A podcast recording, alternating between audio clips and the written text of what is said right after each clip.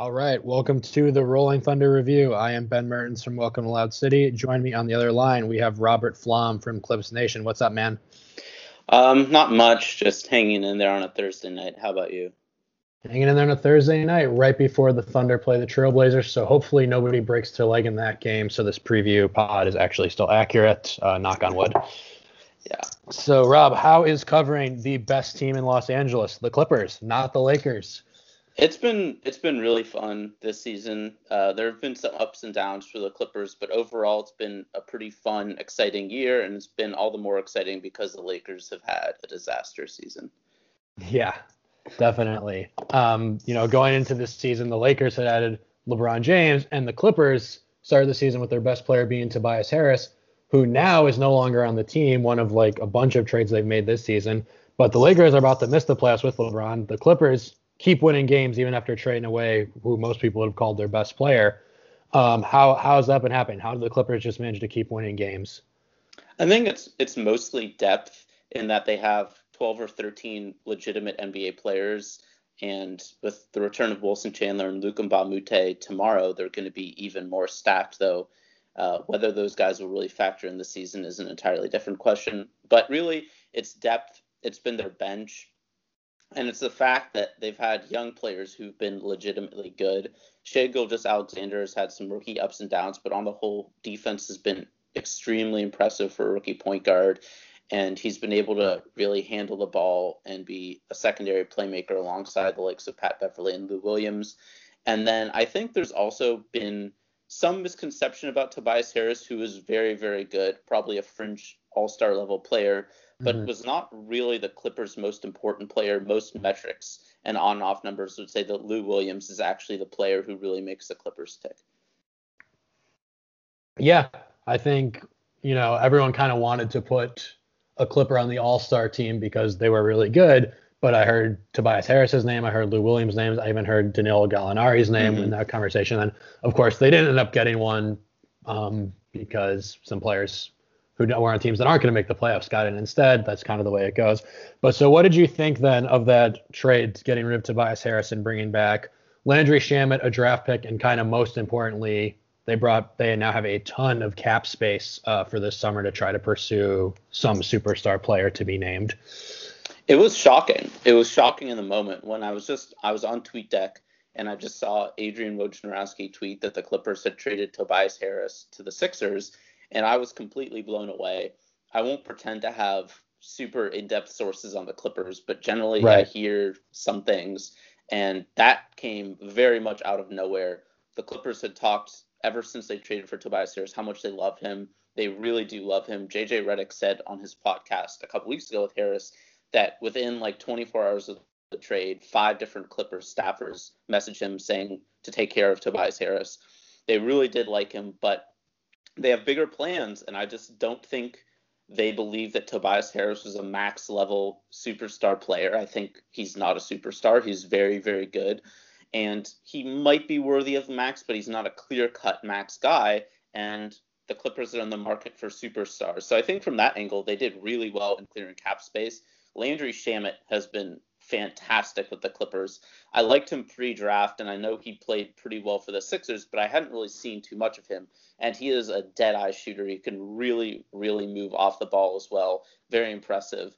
And yeah, I mean, I think the trade was just really good. They got a Miami pick in 2021 that could be amazing because the Heat are not very good and aren't don't have the most promising situation. So the overall trade, I'd give an A. I was very sorry to see Tobias Harris go very good player, standout person, character, the whole thing.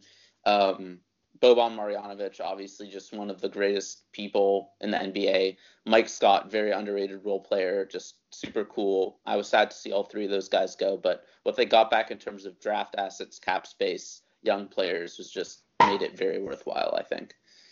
Yeah, I think we so often it's you know which team won the trade. I think both teams are going to end up winning mm-hmm. this trade because to your point, Tobias Harris is not I don't think ever going to be the best player in a championship team or the, even the second best. But in Philly, he's the third or maybe even the fourth best player on this team as Jimmy Butler gets older. And he's a great fit for their roster. But from Los Angeles' standpoint, they got back Landry they got back Landry Shamet, who is, I agree with you, a great player. Reminds me a lot of JJ Redick, actually. Mm-hmm. So perhaps it's better than on the same team anymore. Got this draft pick, which could be really good, though Pat Riley says he's going to open up cap space and chase another star. We'll see. Um, I, am not sure I believe that, but we'll see.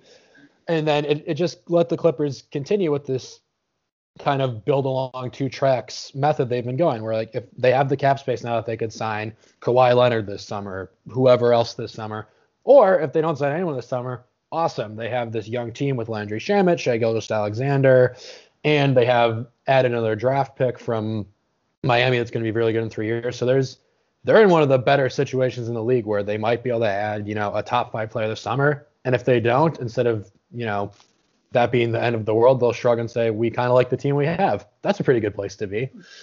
It really is. I think most Clippers fans have been very impressed with the moves the front office has made. There was a lot of skepticism last year when the Blake Griffin trade happened. Obviously, is a fan favorite, a guy who grew up with the team, was multiple time All Star, All NBA, was Clipper third MVP voting. Yeah, you know they had the whole presentation, which they got endlessly made fun of for, and probably rightfully so. uh, and then traded him six months later. But you know there was a lot of pushback then, even though a lot of people saw it um, including me and, and, most of the Clips Nation staff, I think, thought it was a really good trade to get out from his deal. Is still losing a guy who's going to be an All NBA player this season. He's been great for the Pistons, and they didn't really get back any big name players. Tobias Harris is better than they thought, but you know there was some pushback. But now everybody is fully on board, partially because the Kawhi smoke seems like there's a lot of fire there, and Kawhi mm-hmm. Leonard is is obviously you know, very, very good. Um, probably all NBA first or second team this season. And second, just because they are kind of rebuilding at the same time as they're retooling. As you mentioned, they're kind of on two tracks.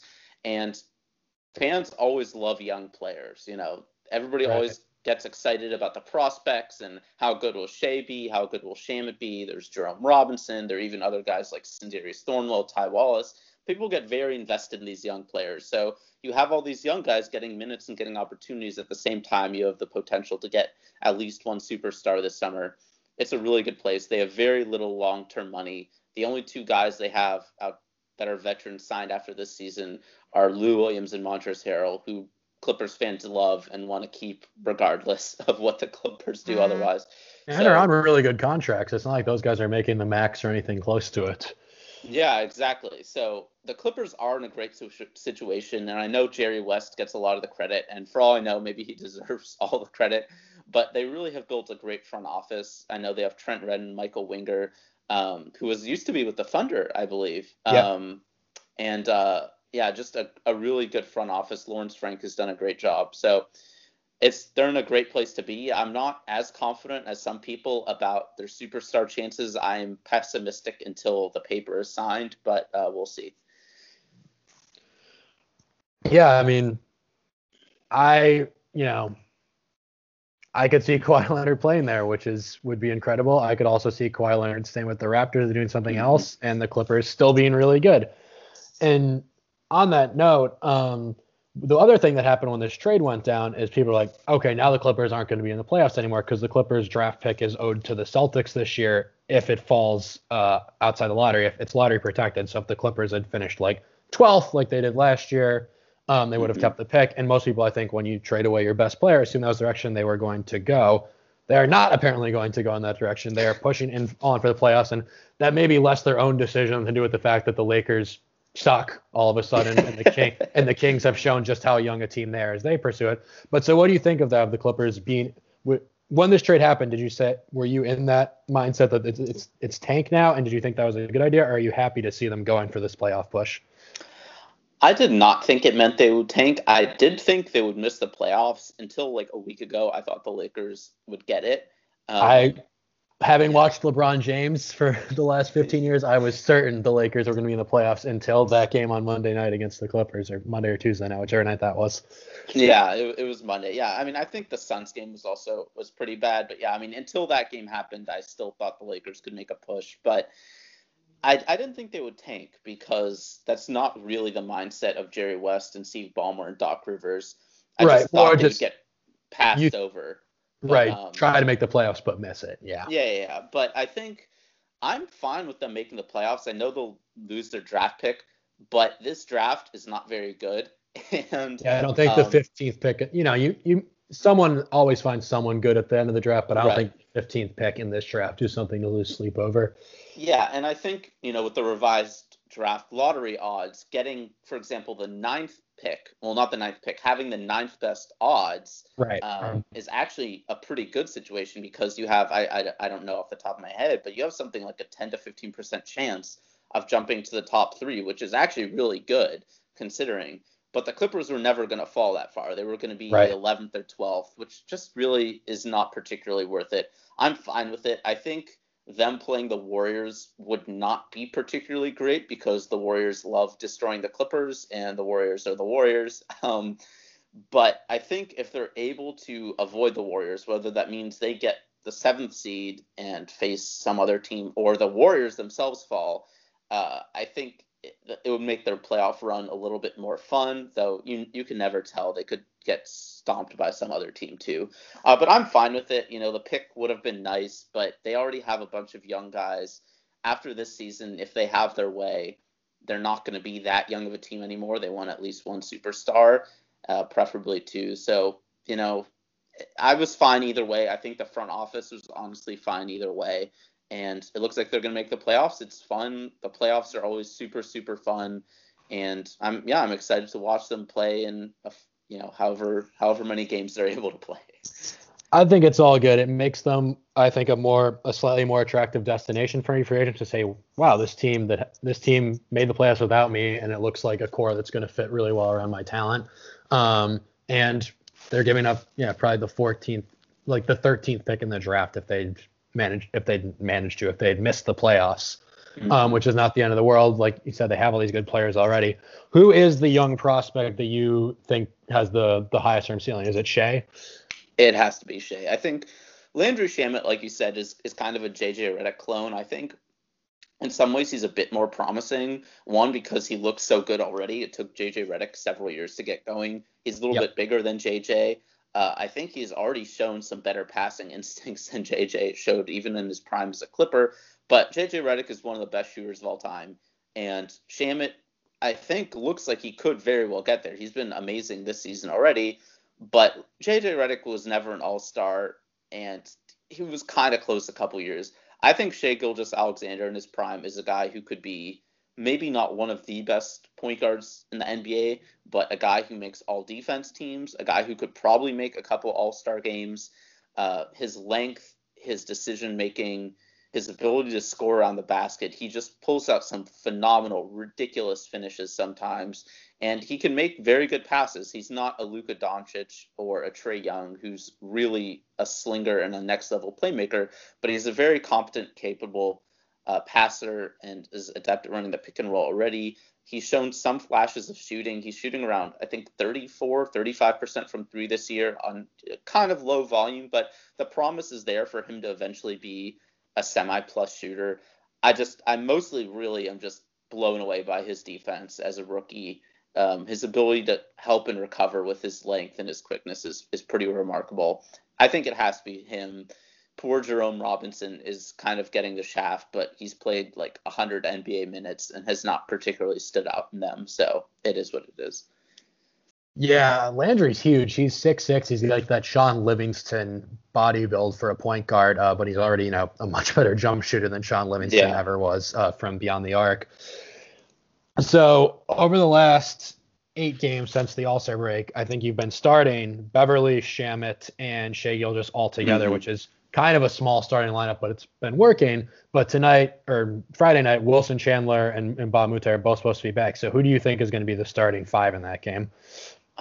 I think the same starting five would probably start against most teams. I think against the Thunder in particular, Mhm. Doc might have to swap out one of those guards for Luc.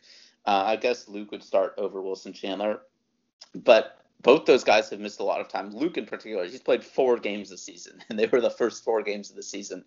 Um, you know, he's been out for months and months, and while he's been practicing, it's very different from game reps. I don't know if throwing him out against the Thunder, even though it's a theoretically better matchup, is really the best idea for him against a Thunder team that's obviously very good and has some guys who he'll need to be in absolute tip top shape to guard. It wouldn't surprise me if he rolled out the same starting five and just had a quick trigger to the bench if mm-hmm. Paul George, for example, gets cooking. But I think Luc or Wilson Chandler might possibly get the start.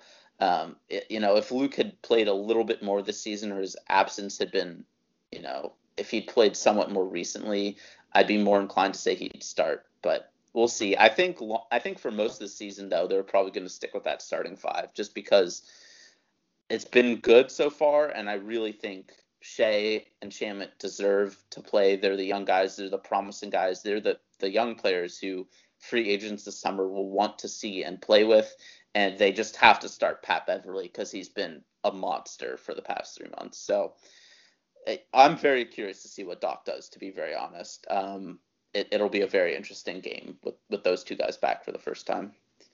Yeah, I think healthy, you know, 100% healthy Luc Mbah is probably the best guy on the team for guarding Paul George. Luc Mbah who hasn't played in five months or however long it's yeah. been, might not be the best option on Paul George. Wilson Chandler at least has the size on PG, which I think is like the important thing, right? Because like Shai is a really good defender and really good at getting around screens, and he's tall for a point guard, but Paul George still has four inches on him. And Paul George this year has just started rising up and shooting on guys who are smaller than him, even if they're in the right spot defensively. So I do think you need a bigger guy, and Gallo is probably a little too slow to be chasing PG around the perimeter. So Chandler I, is probably the best option, even though Wilson Chandler defensive stopper is not a sentence anyone's uttered no. anytime recently, but it's the best of the available options. Uh, speaking of your starting five, there's one young guy we did not talk about because I forgot he was on the team. Ivica Zubac um, traded yeah. for the Lake traded from the Lakers for some reason, apparently because JaVale McGee was pouting about his minutes and they decided to placate him instead of the rookie. How's he been doing with the Clippers? Uh, he's been good. Um, I'm not quite as high on him as a lot of other people are. I think guy people were so used to watching Marcin Gortat play that yeah. watching Zubac play is, you know, uh, it's a big upgrade. There's no question about that. But I think people are kind of overhyping him. Still, he's a much better finisher just because he's bigger and he's, you know, younger. He has more spring in his legs and he's much quicker defensively than Gortat. Like he's not exactly Mitchell Robinson or Nerlens Noel out there, but mm-hmm. he can he can move. You know, he's young. He's 21. Um, and yeah, he's been a big upgrade on both ends. I'm not super high on his long term potential, but you know, he's good and he's actually flashed some very interesting passing. Sometimes he's a bit slow, but he can he can read the floor. He's had some nice creative passes from the elbow to cutters. Uh, the Clippers love to cut, especially Beverley and Shai. Yep. Uh, though Shamet has flashed that a few times too. So he's going to be good. I think Steven Adams is going to be a very rough test for him, though. Um, you know, he's a big guy, but Adams is, is going to probably throw him around a little bit. Yeah, and I think they kind of need him because of that Adams matchup, right? Mont- I really like Montrezl Harrell, and it's funny, like he and Adams both give each other problems, right? Adams is a lot bigger than Harrell, so when mm-hmm. he was mm-hmm. in the game as the backup center in those early matchups, Steven was able to get what he wants in the offensive glass. But Harrell's really fast, and so when he was running the pick and roll, especially with Lou Will as like the dive man, Adams is just not able to like get from Lou Will to him when the pass goes quickly enough, and they got a lot of good looks off of that. That's one of the Thunder, despite how good their defense has been. Really athletic big men, really athletic roll men have punished them, and then big men who can shoot 3s mm-hmm. which isn't a problem in this matchup. But those are the things that have really given Steven Adams trouble. So I think Zubac is important just because he's the only guy on this team now that's actually over seven foot and kind of needs to keep Adams off the glass. Um, but we'll see. I mean, Harrell, I, I, I think Harrell's the better player than him. It's oh yeah. Harrell's not in the modern NBA. He's not a four anymore, but he can in certain matchups be a little too small to play the five at least for 30 minutes. Yeah, I would be curious to see if Doc actually does play him at the four a little bit Mm-hmm. I think one of the ways the Clippers could try to match the Thunder is to go big with Gallo at the three um, on Paul George, and you just have to surrender a little bit of quickness in exchange for height and for having Gallo shooting, and play Harrell, I guess, on guarding Grant probably, and then have right. Zubac as well. I think that is a lineup we could see. I'm not sure we've really seen it much recently uh, since the trade, but I think that is definitely a possibility because they need Montrezl Harrell out there, but they also don't want to have him uh, on Adams too much. I don't think. Yeah, I like that idea. Um, and you know, Gallo guarding George isn't ideal, but there aren't great options for the Clippers, and that does mean on the flip side of that, George is probably guarding Gallo anyways. Like, or in that lineup, George is guarding Gallo, which Gallo has been pretty effective against the Thunder this year, and that at least tires Paul George out. Because if you stick with that small group, and then Grant is guarding Gallo, Paul George is guarding, I guess Landry Shamet. I don't even know who's technically the three in that three guard yeah, lineup. Shamet um, is, yeah. So Paul George is guarding him, or maybe they stick him on Shai and prefer to have Terrence Ferguson chase Shamet around the perimeter. But it's not going to be a super taxing matchup for Paul George. Whereas if he's guarding Gallo, you're at least making him work. He's a great defender, but at least you're making him work for it. And PG, I think what Thunder, what the Thunder most want to see in this game is Paul George actually have a good game because he missed three games with shoulder soreness after, um, after coming back from the All Star break. He had a great game against the Jazz and then not so good game against the Kings, got hurt against the Nuggets, missed the next three. And since coming back, the jumper has just been off. He's looked, he takes the jumpers and he's, he comes close. There were three in their last game that were in the basket and popped out. So I do think he'll be right. And maybe we'll even see in this game against the Trailblazers that's happening right before, right after we record this, he'll be back on. But I think that's the most important thing for the Thunder is can Paul George hit shots because there's not really anyone on this Clippers team who should bother him. So it's more just is he healthy enough to make those plays? And the Thunder need him to be healthy enough to make those plays because they are straight up a lottery team when they don't have Paul George. Which is weird to me because they have, you know, obviously they have Russell Westbrook, but I mean, Steve Adams is really good. Nerlens Noel is a really great backup center. Grant has been really good this season. Ferguson's been like a good defender. Um, I mean, obviously, Paul George has been an MVP caliber player, so every time you lose one of those, you're, you're going to take a hit. But their their play without George this season has still been kind of surprisingly bad. Um, I don't know. Maybe I mean you obviously watch them a ton more than I do. There's uh, two. But, yeah. yeah, there's there's two problems. Which one is Westbrook, who has not been able to hit shots this season the way he does, and you know Russell Westbrook has never been the model of efficiency, right? His his scoring style has always been the Kobe Bryant style, where if you shoot a lot, you also score a lot. But mm-hmm. um, and he's you know not like Kobe in that he's also a very good passer, but he's never been an efficient scorer. But this year, the jump shot completely abandoned him until the All Star break. And actually, since the All Star break, he's been hitting the three okay, like 33%, which is you know below league average, but excellent for Russell Westbrook. He's looked better getting to the rim. The All Star break did him good. The problem is they still weren't winning those games when George hasn't played or hasn't played well because the Thunder don't have another person who can defend or really play the small forward position on their roster at all. When George was out, they tried putting Markieff Morris there, who's too slow, and that lineup got blitzed. Or they'll play really small, where Ferguson is the three and Dennis Schroeder starts at the shooting guard position. And that, I think, is kind of their best lineup without Paul George, but it's not mm-hmm. ideal. The the player they wanted to slot there in the way this roster is constructed would be Andre Roberson, who can actually play the two or the three. He can't shoot worth a lick, but he's an excellent defender. And I think if he'd been fully healthy to start the year, it would be he'd be starting at the two and George at the three. And when George was on the bench, Roberson would be the one sliding down to the three, and that's when Ferguson would come in. But he hasn't been healthy. Yeah. He ruptured his patellar tendon last year against the Sixers, has not played a minute since then. There's no timetable when he's back, and there's just nobody else who can play that position. So the Thunder are either too big or too small. And Paul George is their Goldilocks, the one way they can have a lineup that's just right. And then on top of that, yeah, he's their MVP candidate and best player. And that's why they've struggled so much with him off the court. Even as Westbrook has started to finally figure out his jump shot these last seven games, the net rating with PG off has still been, you know, Cavaliers, Phoenix Suns level of bad. uh, yeah, I mean, I, I don't know. I, I, this is a tough matchup for the Clippers. Um, you know, even if George isn't 100%, I'm not super confident about them about them taking this just because like you said they don't have a good matchup for him. Pat Beverley is probably one of the better Russell Westbrook defenders if nothing else just because he kind of gets in his head a little bit. Yes. Um, but the, the big men is just a, a bad matchup for the Clippers. I mean, they're even with Zubac, they they're still kind of at a deficit. Um, Harrell's great, but he's undersized. The Thunder are really big.